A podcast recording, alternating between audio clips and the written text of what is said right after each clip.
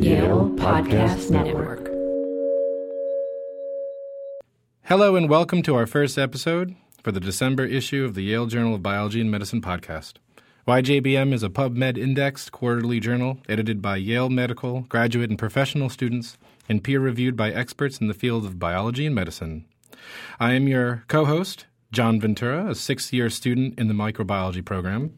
And I'm Huaqi Li. I'm a first year MPH student in chronic disease epidemiology. And we are honored to have joining us Dr. Stephen Stearns, the Edward P. Bass Professor of Ecology and Evolutionary Biology here at Yale University, to talk about his lab's ongoing research and some of his latest publications on evolutionary medicine. And so thanks very much for coming into the studio today. Happy to be here.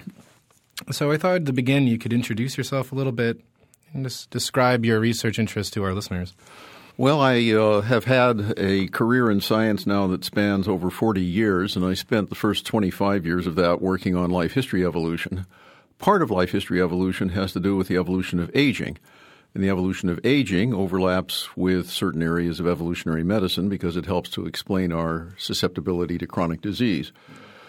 So, about uh, the middle 1990s, I got interested in uh, an area that was at that point called Darwinian medicine. Uh, Randy Nesse and George Williams had published a book on it. At that point, I was in Switzerland and uh, I was running a program that uh, put on workshops for postdocs and graduate students uh, and faculty around Europe. And we weren't too happy with the quality of the proposals. And I thought this was an interesting area, so I suggested we do a workshop on it. And they came up with some money, and we had an organizing meeting with some of the top biologists in the world. My main concern at that point was to try to introduce more rigorous thinking into evolutionary medicine because at its outset, it was pretty much adaptation of storytelling without too much rigorous attention to alternative hypotheses yeah. and stuff like that. So uh, we put together really a very uh, distinguished group of people that came together to meet for a week in Sion in Switzerland in 1996. And I was then uh, the editor of the book that resulted from that meeting. And because my name was on the book, people thought I knew something about it. Yeah, that's what it comes down to. So I had I started getting invitations to talk about evolutionary medicine, and I suddenly had to learn something about it. Mm-hmm. So and understand uh, what the term means and yeah. uh, understand what it meant and so forth. So that's how I that's how I initially got into it. I've been in it now since 1996. When you talk about life history, that's a term that comes up a lot, especially in the evolutionary biology. And so it's like, what is it? What does it really refer to when you say like life history, studies of life history? Uh, the idea there is to try to understand how natural selection has shaped the major reproductive traits that an organism has in order to solve problems that are posed by its ecology.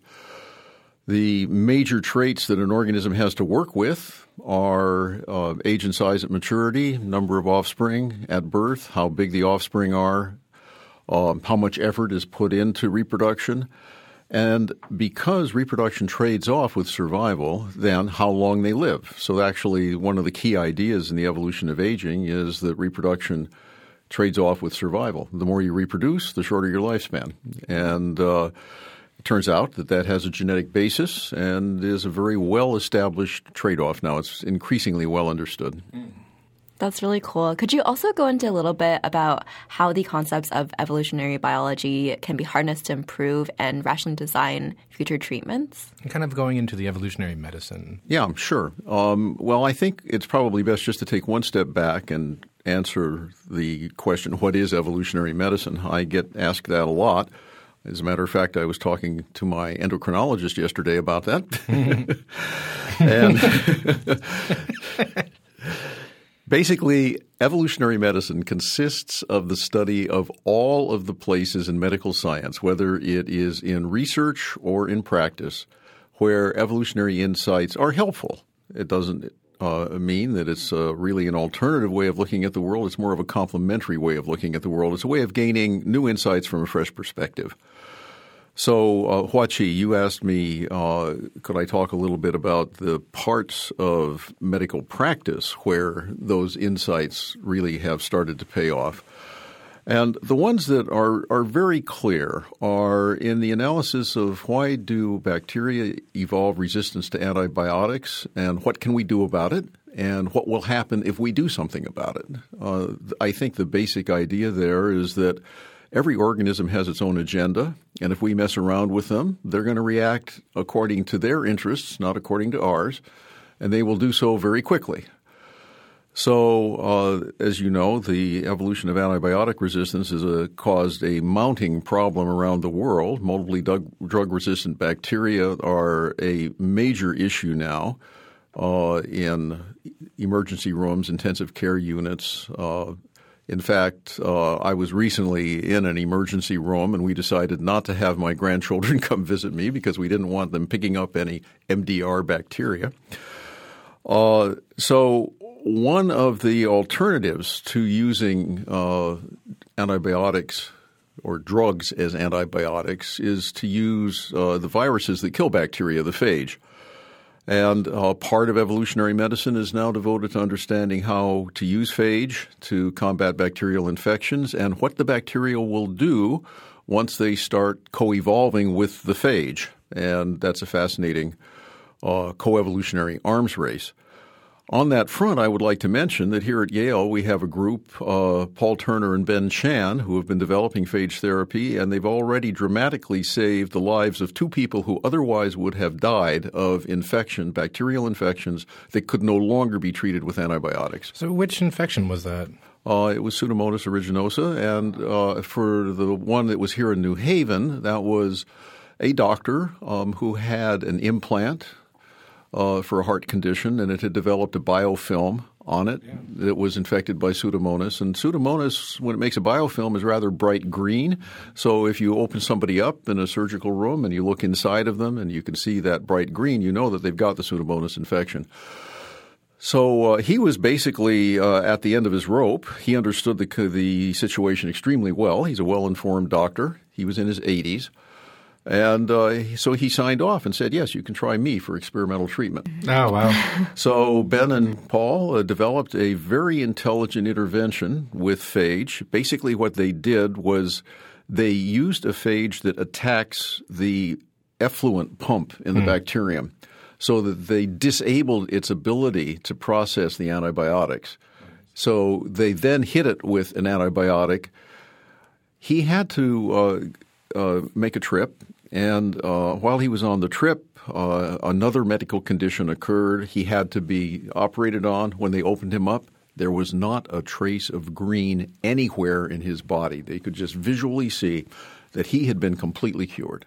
And he came back. He's, by the way, he's still around and he's doing well. This is now a couple of years down the road. Um, when uh, a young woman in Austin, Texas, heard about this, uh, she asked if she would could also be a candidate for it. She had a different kind of condition, but uh, it was an immune problem that she had, and she also had multiply drug resistant infections, and she was also at the brink of death. They saved her earlier this year. So um, I'm thinking of investing in their company, which they're. I, I, I, think this is good stuff. so that's one area, Huaqi, of that uh, where insights from evolution uh, can help in concrete treatment. Another is in cancer. Every cancer is an evolutionary process. It's a process of clonal competition of clones that have high mutation rates. And the standard chemotherapy uh, basically is selecting out all of the susceptible cells and it's allowing the resistant cells to multiply. So if you go in and you do strong chemotherapy on a cancer patient, what you usually see is that they get better for three to six months and then the metastases recur. You try it again, the metastases recur. And after you've done that two or three times, you run out of drugs and then the patient dies within a few months. So the evolutionary insight actually is one that's been developed uh, by Bob Gatenby at the Moffitt Institute in Florida, and uh, basically what he thought uh, was that we shouldn't nuke them; we should farm them. So instead of hitting them as hard as possible, try to if, if it if it is a cancer that you can monitor with imaging, so you can see whether it's growing or not growing then instead of hitting it with very strong chemotherapy, just use moderate chemotherapy, just enough to keep it under control.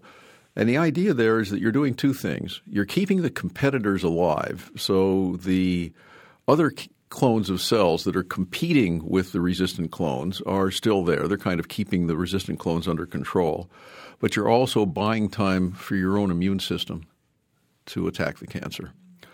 So he tried this out first on mice. The results were pretty dramatic, and they were good enough so that he's now into a phase one trial that NIH has uh, permitted for humans. So that's a second area. The third area where there really is some insight into treatment is, is associated with the hygiene hypothesis yeah. and the fact that we've we now live uh, in an environment where we are much less exposed to uh, worms, bacteria, fungi, all kinds of things than we used to be. So we're living in an unnaturally clean world. This is very important to go into. I think this is a, also grossly misunderstood, like what the hygiene hypothesis is. Like in a, in a general, like uh, in a general conversation about this, especially since I'm like a new parent, I hear this all the time from people. Like, "Oh, my my son has Crohn's disease because I didn't let him play outside." Well, it's interesting because the initial uh, impetus for it were right. some epidemiological observations made by public health people. Mm-hmm. And the first one uh, was that doctors who work in the tropics don't see much autoimmune disease. Mm. And people in the tropics have worm infections. So it was a correlational kind of suggestion. Mm-hmm. Get rid of the worms. The worms are doing something to your immune system, and if you get rid of them, you're going to have a problem. You'll get Crohn's or something else. Type 1 uh, diabetes, for example, which is an autoimmune disease. Right.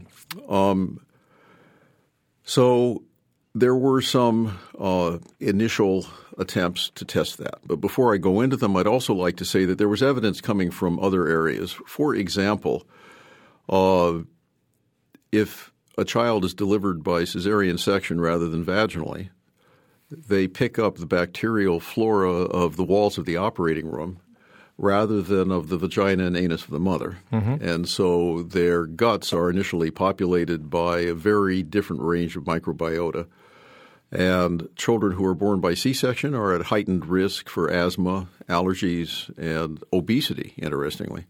So we know that our microbiota are mediating a lot of our nutritional and immune responses. And uh, it's pretty clear that one of the major jobs of the immune system is to do an appropriate management of our micro- microbiota. So if they're not given the correct players to manage, they can't do it properly. Um, yeah, there was a Nature Medicine paper two, three years ago that was kind of a proof of, proof of principle. It's like where you do a vaginal swab on a newly delivered infant for C, on a C-section, yeah. and I actually did that with my son. It was like, well, might as well just give it a shot. I bet the data was hey, not bad. Like it seemed that it those infants grew up with a more uh, with a with a with a microbiome that was more more similar in in, in, in composition to ones that were vaginally birthed. So I just like, let's just do it. no, I know exactly what you. Yeah, I yeah. No, I, I understand, and actually, it happened. It happened to my grandson as well. Uh, yeah, and uh, uh, one of the people that I've invited to Yale. Uh, to talk about evolutionary medicine is Marty Blaser at NYU, and Marty is a real microbiota expert, and his wife, Gloria Dominguez Bello, is also somebody who really has worked a lot in this area.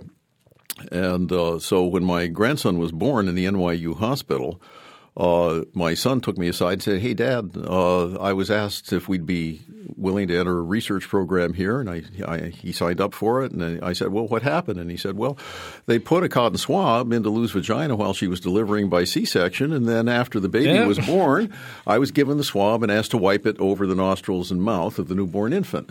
Yeah. And I said, "It must be Marty." But I asked Marty, and he said, "No, that was my wife. That was Maria. That was her. That was, that was, that was her research program." So I had just been teaching about this yeah. in evolutionary medicine, and it was very it was neat to see that in fact, the research is going forward. It takes quite a few years of follow up.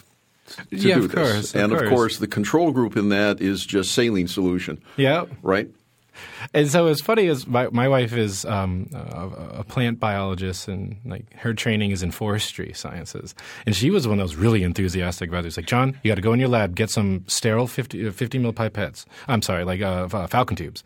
Uh, get get get the Kim wipes, okay? Make sure you get them. Like, everything's got to be sterile. We're going to get this. It's going to work. It's going to be great. And I was like, oh my god, you were the one that really wants to try this out.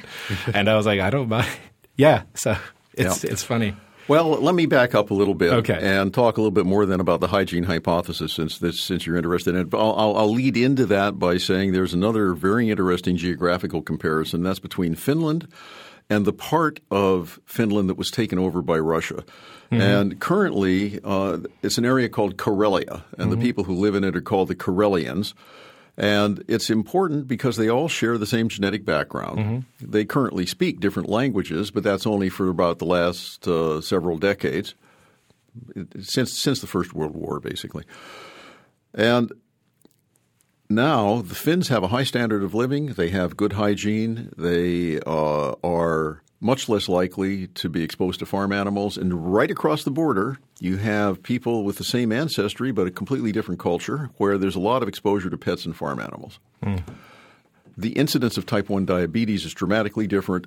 You get a lot more type 1 diabetes in Finland than you do in Russia just looking at these two groups right across the border. So it's kind of a natural experiment that's pointing at something that says that it's probably a good idea for children uh, to be exposed to pets for yeah. example. And probably dogs are better than cats.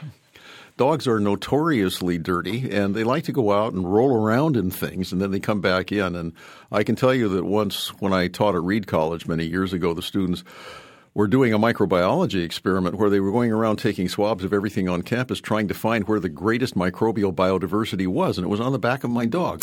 Yeah, it wasn't it wasn't the sink, it wasn't the toilet. It was the back it of was my the back dog. Of the dog. the back of the dog. I think the belly button is also yeah, very button, Yeah, I kind of wonder, you know, the, uh, up on main campus we have um, Woolsey Hall and it has door handles on it and I've often wondered if you were just to culture the door handles of Woolsey Hall what you would find. I think I think it would be pretty diverse.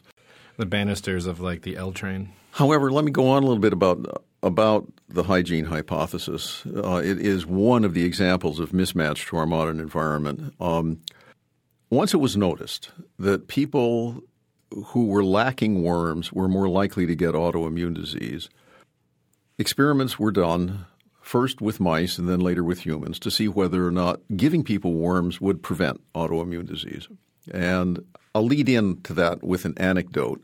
I recorded in these studios where I'm currently being recorded right now, I recorded a lecture on evolutionary medicine in which I mentioned the possibility of worm therapy for autoimmune disease, and I mentioned irritable bowel syndrome and Crohn's disease in that context. After those lectures went up on the web, and they're free for anyone to look at worldwide, you can get them on YouTube. Um, I got a query from a guy in the Ukraine who said, Professor Stearns, where can I get some worms to help me with my Crohn's disease? And I wrote back and I said, Well, listen, I'm not an MD, I'm a PhD. I don't have any right to tell you what proper therapy is. I said, however, uh, I can tell you that there was a fellow who set up shop in California. He had Crohn's disease, and he had heard about worm therapy, so he decided to acquire a hookworm infection by flying to West Africa and walking around barefoot in latrines in West Africa. And he picked up a whopping hookworm infection. By the way, I've seen what they look like because we had a grad student in public health go over and work on hookworm oh. in, in the Ivory Coast and that part of West Africa. And he came back. It's, it's, an awful thing to look at. You've got big tracks and scabs on your arms, and it's painful and itchy, and uh, it's no fun at all. At any rate, he came back and he felt so much better that he decided he was going to collect hookworm eggs from his own feces and market them on the web. Okay. Okay? So this is an amateur. There's no protocol for cleaning up all of the bacteria and viruses that come along with those hookworm eggs, but he was selling them on the web. So the FDA basically caught him and kicked him out of the country. He was a Brit, so they could get him out. Mm-hmm. And uh, he simply moved to Germany and set up shop again. No, actually, he moved to France. He's in France now. If you want to go out, if any of you listening to this podcast want to, I'll bet you can Google worm eggs for Crohn's disease or something like that, and I'll bet you'll pick up a guy in southern France who is willing to send you hookworm eggs in the mail. And uh, maybe the French authorities have now caught up with him, which would be a good thing because it's a very dangerous thing to do. So that's my anecdote. That's my lead. That's in. a perfect example of what I'm talking about. Yeah. Like, like this misunderstanding of like of the of this hygiene. It's like we got to get real dirty and get real sick to stop getting sick. But it's there's there's a context to this that we should know about. Well, I think the context is that worm infections are bad for you. Yeah. And uh, they are themselves really uh, the cause of pretty serious pathological conditions. Uh, there was another interesting study done in Buenos Aires where uh, a guy was studying um, multiple sclerosis. And what he did was he was uh, receiving patients that had early signs of multiple sclerosis, and he divided them into two groups those that had worms and those that did not have worms. And then he followed the lesions in the brains of the patient over a period of five years. And the ones who had worms developed those lesions much more slowly than the ones that did not have worms. And the interesting event occurred about five or six years into the study when the worm infections in the patients that were doing better for multiple sclerosis were getting really bad.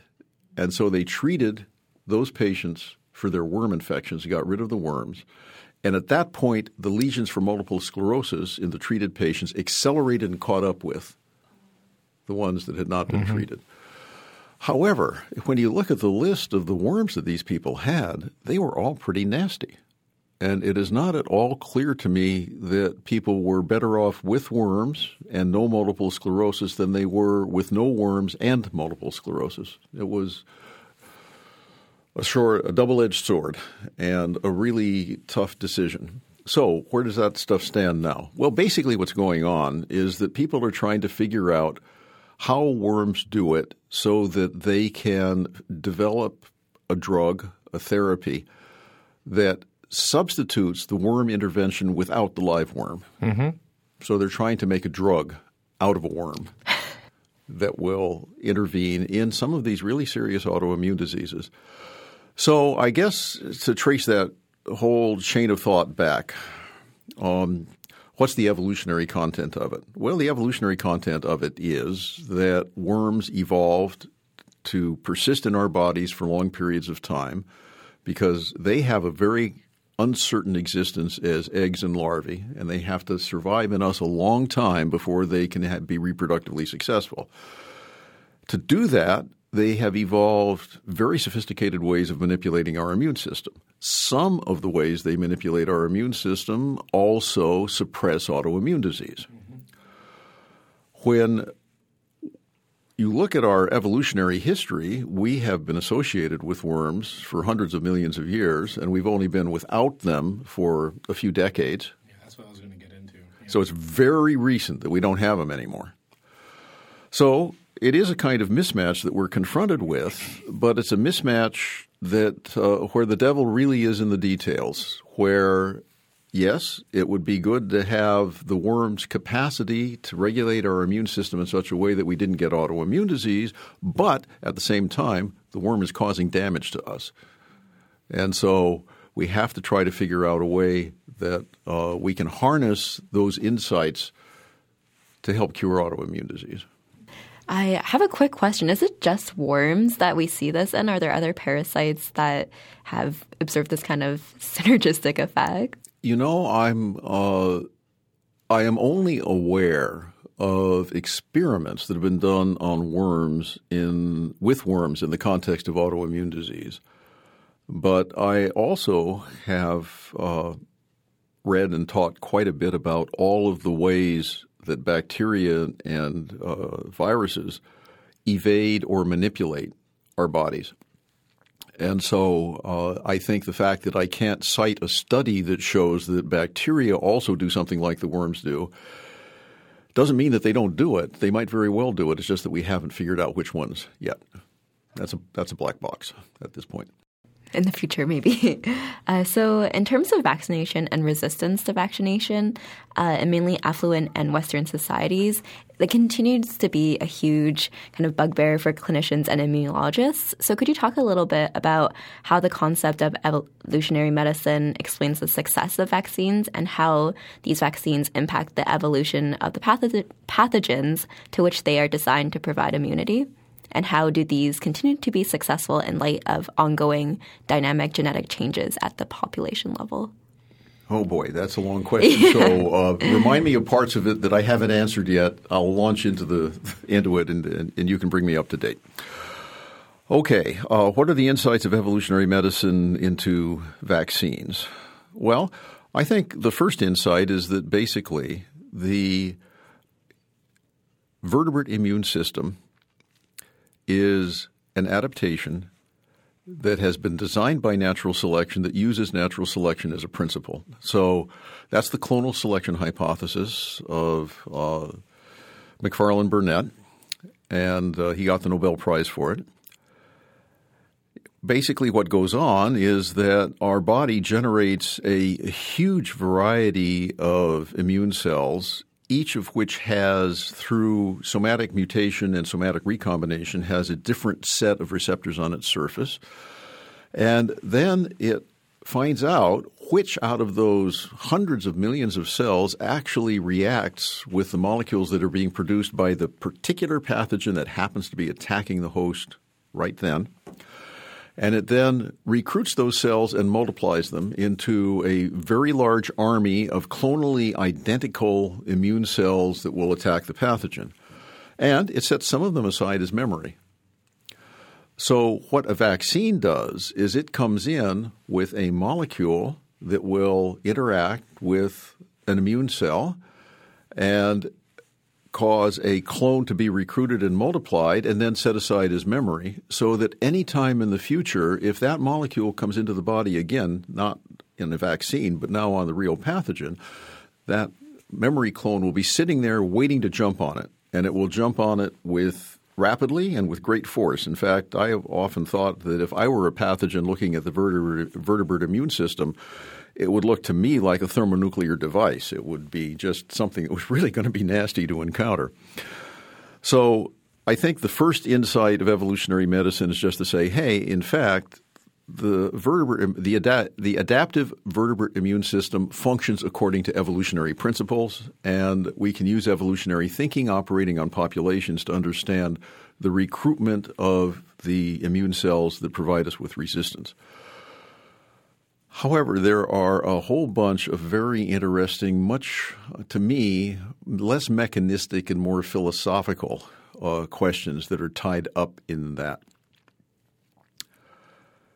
And the reason I say that is that when we look at the problems of vaccination now, what we see is that some people incorrectly, with bad science, have been convinced that vaccine, vaccination can cause autism or it can cause other things. And when they defect from vaccination, what they do is they lower the percentage of people in the population that are vaccinated. And when that unvaccinated percentage gets large enough, you can again have an outbreak of an infectious disease that had been brought under control by vaccination. And the two that have been really important in recent years are whooping cough and measles. And if you drop the percentage of kids in an elementary school class that are vaccinated below about 10%, the ones that aren't vaccinated below 10%, so you have less than 90% coverage, you can have a measles outbreak. And it's actually fairly close to that for whooping cough as well.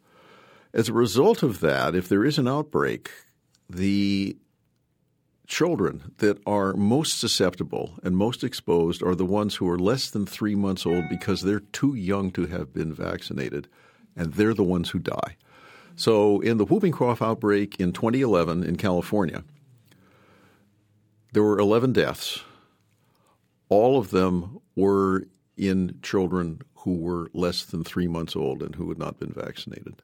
So, those people who are telling themselves that they have the right not to have their children vaccinated are indirectly creating a mortal risk for innocent babies. Yeah, for parents who didn't like evoke that right. Right, and it's for parents who didn't evoke that right to defect. So, what this brings out is a very important uh, principle which has been studied in great depth in general evolutionary biology, not in evolutionary medicine per se, but in general evolutionary biology, which is what are the conflicts between individuals and the group to which they belong, and how are those conflicts resolved? And uh, it turns out that we've gone through five major evolutionary transitions since the origin of life. And at every one of those major evolutionary transitions, that issue has come up and it has been resolved in interesting ways. And so there are some lessons from our evolutionary history that uh, are relevant to uh, a, a conflict between basically uh, individual decisions and group benefit or group harm. And those individual decisions are things that also describe a tension between people who are in public health and people who are in medical practice. And they come up all the time in that conversation. Uh, they've been analyzed by Amos Tversky and Daniel Kahneman, who are behavioral economists. Uh, thinking inter- fast and slow, right? Yeah, thinking yeah. thinking fast and slow. Uh, and Tversky uh, did some interesting uh, sort of psychological experiments on it back in the early '90s. But I'll just give you the bottom line: the the intervention that works the best is to create a social norm that punishes people who defect. Punishment works. However, if you look at the structure of our legal system, our legal system does not recognize group rights very well. It's all based on individual rights and individual guilt. And so, built into the structure of our laws and our courts is a difficulty in carrying out uh, these sorts of interventions. However, um, I have had students write on this in the evolutionary medicine class, and they point out that, well, uh, public schools will deny admission to a student who hasn't been vaccinated, and that's legal in certain states, so that's one possibility.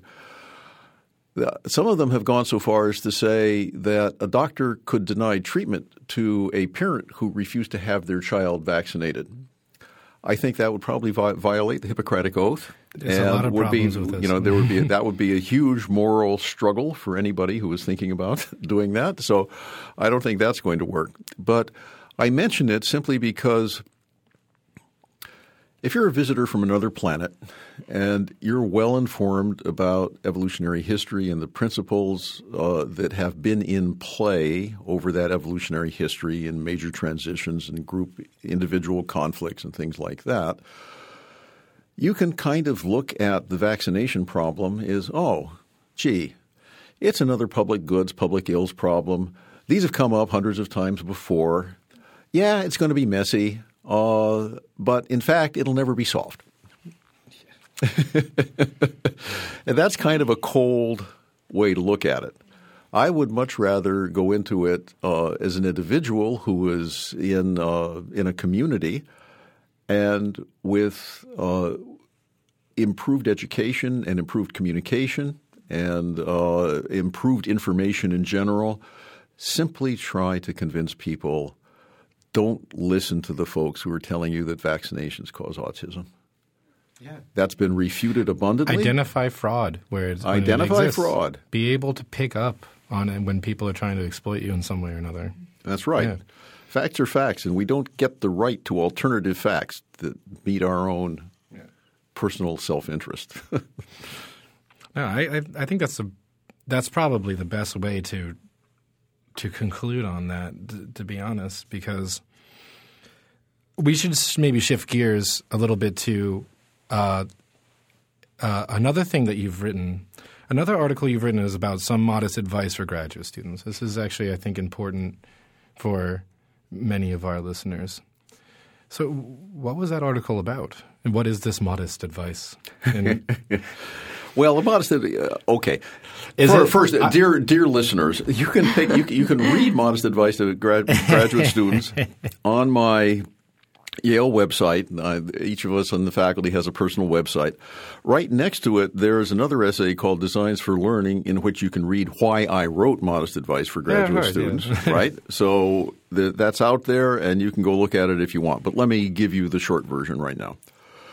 I wrote Modest Advice to Graduate Students in about two hours in April of 1976. I was a postdoc in my first year at Berkeley. I had had a wonderful PhD experience at British Columbia, and I was experiencing the Berkeley faculty as being kind of paternalistic and pompous. Mm-hmm. And I had experienced the faculty at British Columbia as being very democratic and enabling.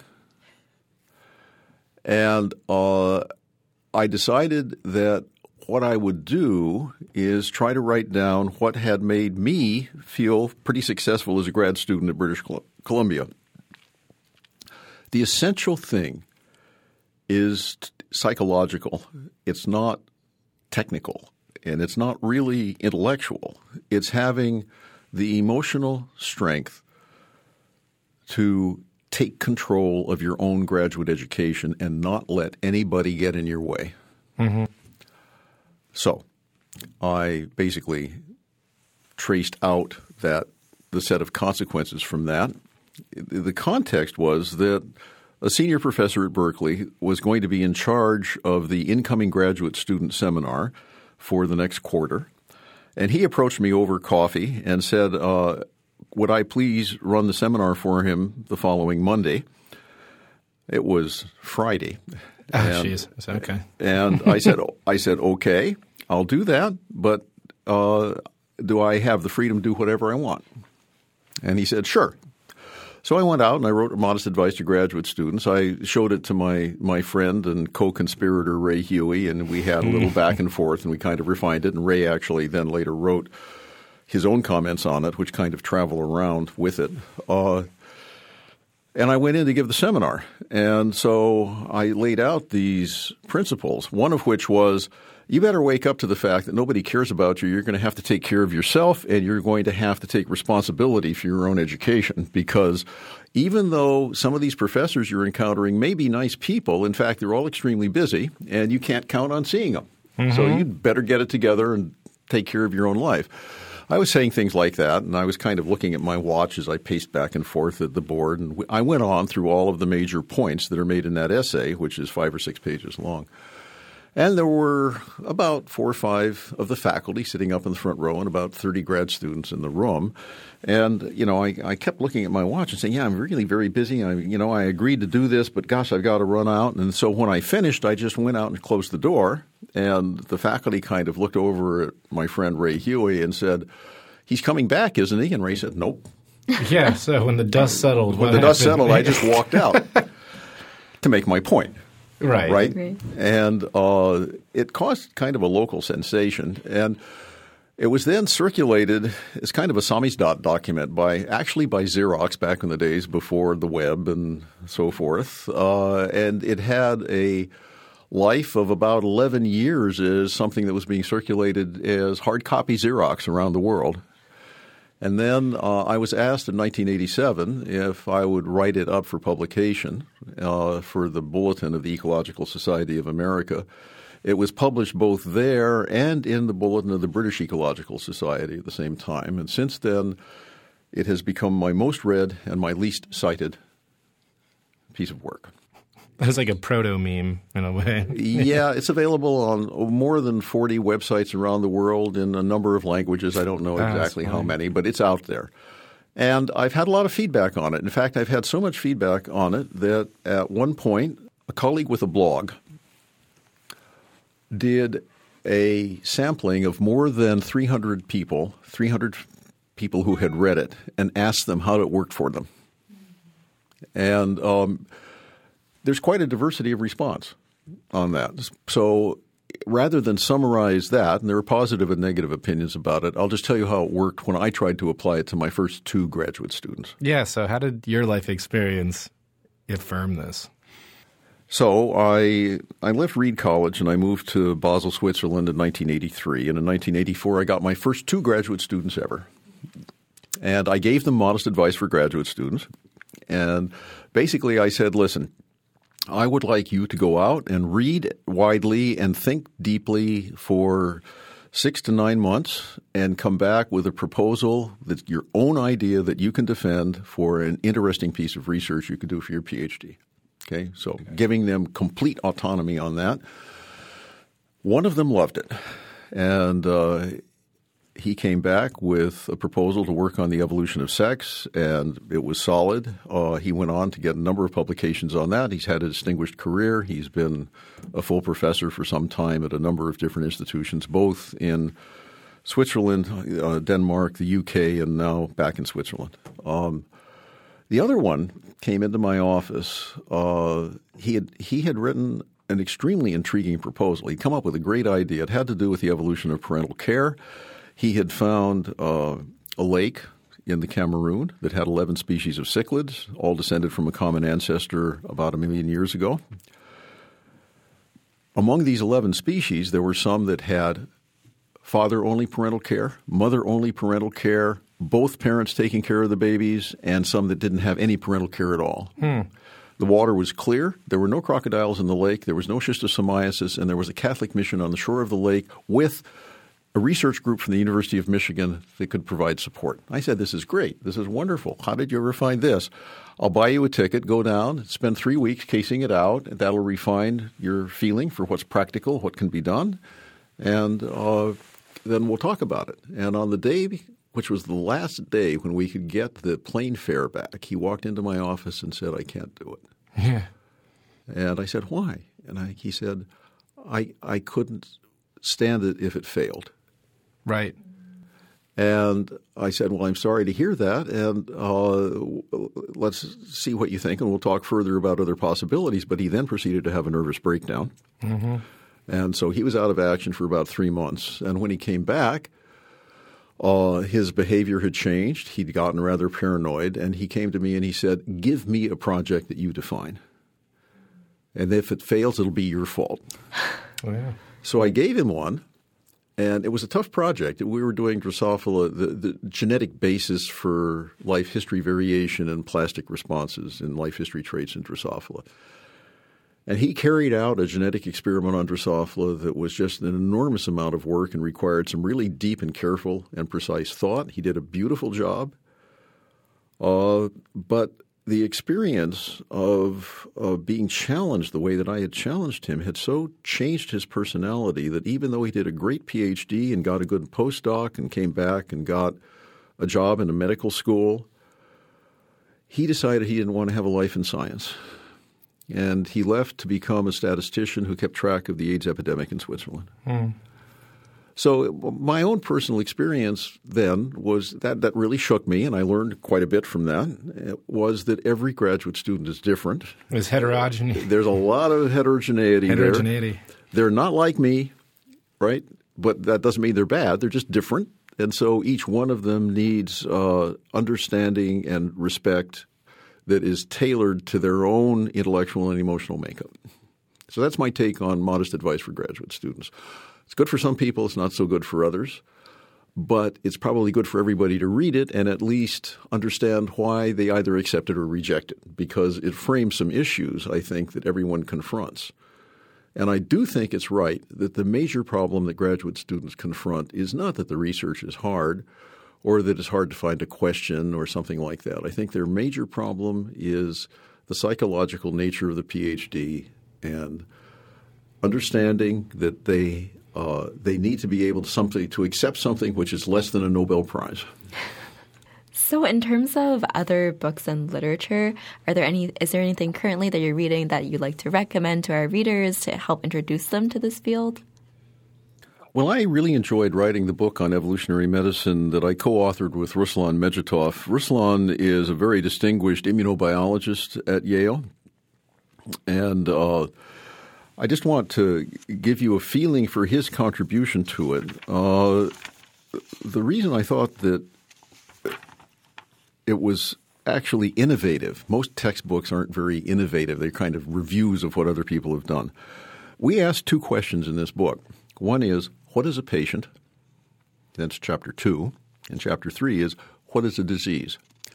And it turns out that if you look at it from the evolutionary point of view, you see a patient as being something very different than you would if you were mainly trained in molecular and cell biology.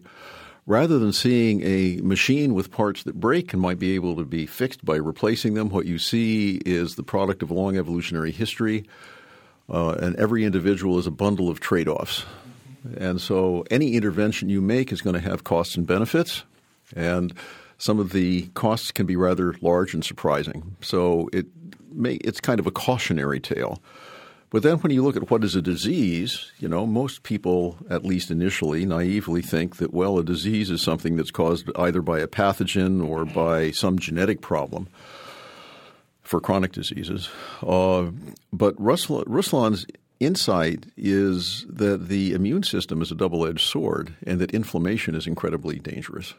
And that an awful lot of the symptoms, both of infectious and of chronic disease, are the byproducts of inflammation.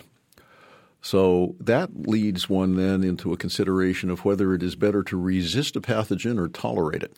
Because if you tolerate it, you don't have such a strong inflammatory response and you don't cause as much damage to yourself as if you're in a full out resistance mode.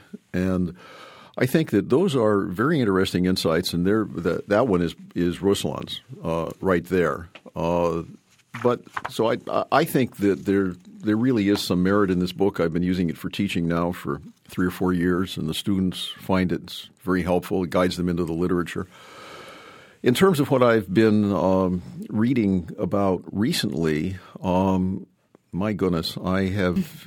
I mean, every, could be about every, anything, really. You know, every semester I revise the readings, both for evolutionary medicine and then uh, the next semester for life history evolution. So we're always reading some classics and some stuff that was published in 2018. My PDF library is over 1,500 papers in it.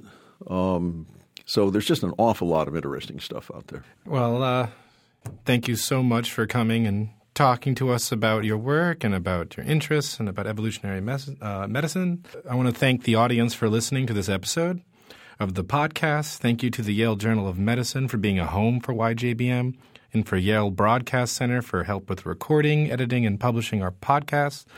Thanks to our co editors in chief, Helen Byenson and Fatima Mirza, and the rest of the YJBM editorial board. For more information on YJBM and our podcast, please visit yjbm.yale.edu. Be sure to check out our journal by searching Yale Journal of Biology and Medicine at pubmed.com or following our Twitter feed with the handle at the YJBM. If you would like to contact us, please email us at yjbm at yale.edu. And thanks very, very much for listening.